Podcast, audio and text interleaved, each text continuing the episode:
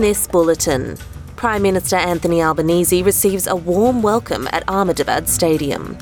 Current screening for cystic fibrosis could be unsuitable for Australia's multicultural community. And in baseball, Australia pull off a surprise win over South Korea. With all the latest SBS news, I'm Katrina Stirrett. Prime Minister Anthony Albanese has described his meeting with his Indian counterpart Narendra Modi in front of a record crowd at the Ahmedabad Stadium as one of the best moments of his life. The stadium, which is named after the Indian Prime Minister himself, hosted the 75 Years of Friendship Through Cricket event before the start of the fourth and final Border Gavaskar Test.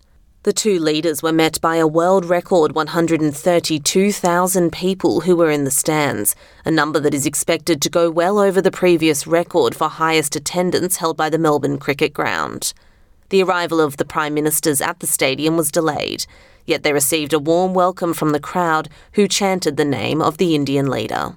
Chinese officials have stated they are hoping for the continued support of other nations as they move towards a period of open travel, with Australia removing COVID 19 testing requirements for travellers from the country.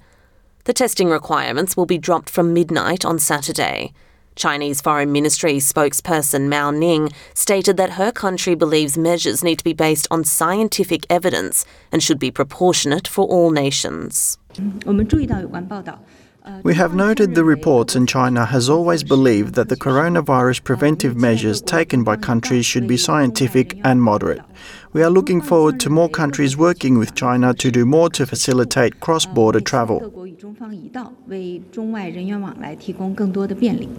According to the Northern Territory Police Commissioner Jamie Chalker, the introduction of alcohol restrictions in Alice Springs has significantly reduced the rates of crime and antisocial behaviour.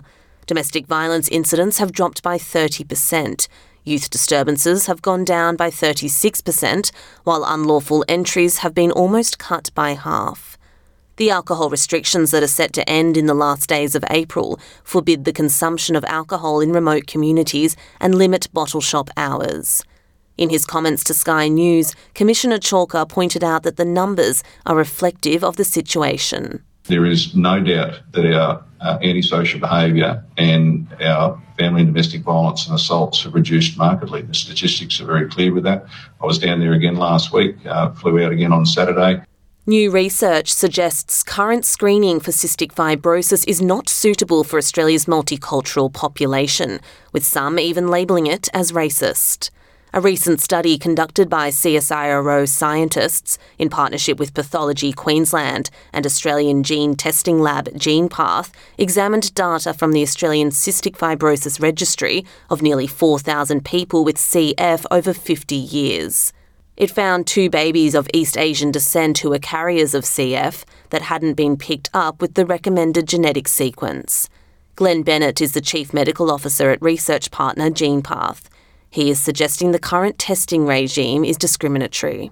It's kind of sad to say, but you know the current you know genetic screening tests that are available in Australia they're racist. You know they basically are tailored towards genetic variations that are most common in Caucasian populations. So that's why we did this research and publish it to put it on the agenda so that policymakers can have a look at these tests, look at the new technologies that are available uh, in order to you know, provide policy on tests that are going to be equitable for the whole of the Australian population.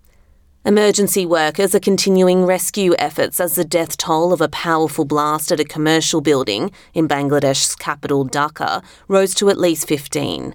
Two multi storied buildings were damaged due to an explosion earlier this week, with debris landing on pedestrians and causing serious injuries, according to emergency officials. Russell Khan describes the moment of the blast whole uh, uh, glass are broken. Uh, our top floor, third floor and fourth floor glass are broken. we are come down and people are scattering. All people are going everywhere. An investigation is underway to find out if the explosion is an accident or sabotage. A report of the investigation will be submitted within five working days. And to sport. Rob Glendinning and Robbie Perkins made an impressive three home run, placing Australia in the lead over world number four South Korea at the World Baseball Classic opening in Japan. Australia charged to an 8 4 win when Canberra native Robbie Perkins delivered his monster three run homer, backing the team's confidence in their power hitting. South Korea tried their best to catch up, but time was not on their side.